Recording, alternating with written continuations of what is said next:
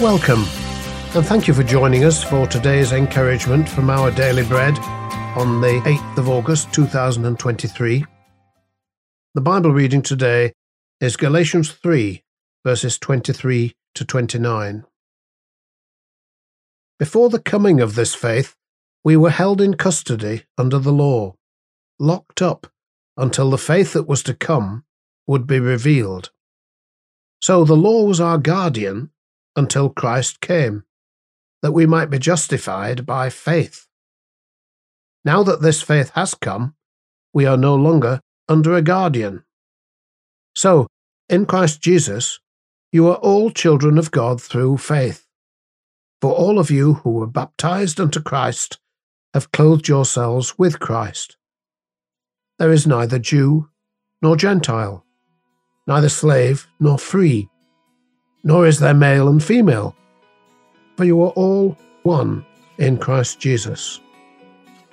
If you belong to Christ, then you are Abraham's seed and heirs according to the promise.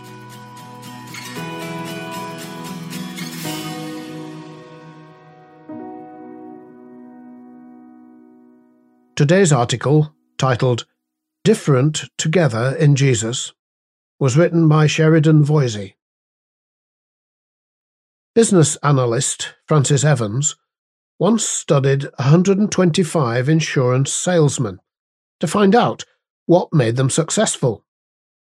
Surprisingly, competence wasn't the key factor.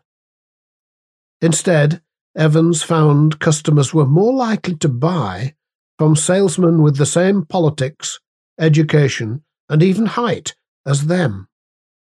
Scholars call this homophily the tendency to prefer people like us. Homophily is at work in other areas of life too, with us tending to marry and befriend people similar to ourselves. While natural, homophily can be destructive when left unchecked.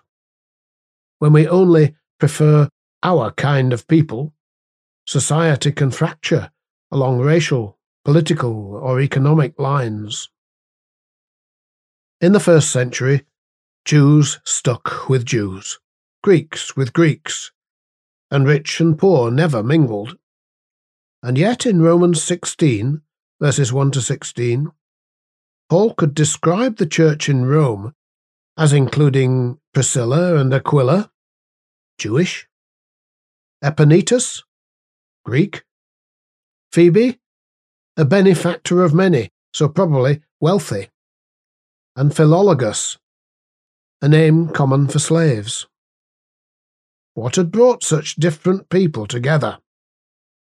Jesus, in whom there's neither Jew nor Gentile, neither slave nor free.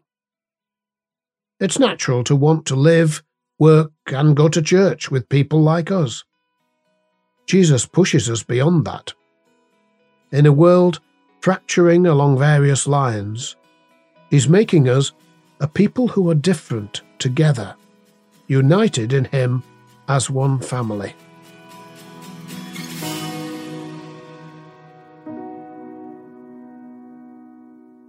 Let's pray. Dear Jesus, I praise you for working to bring our fractured world together. Amen. Thanks for listening today.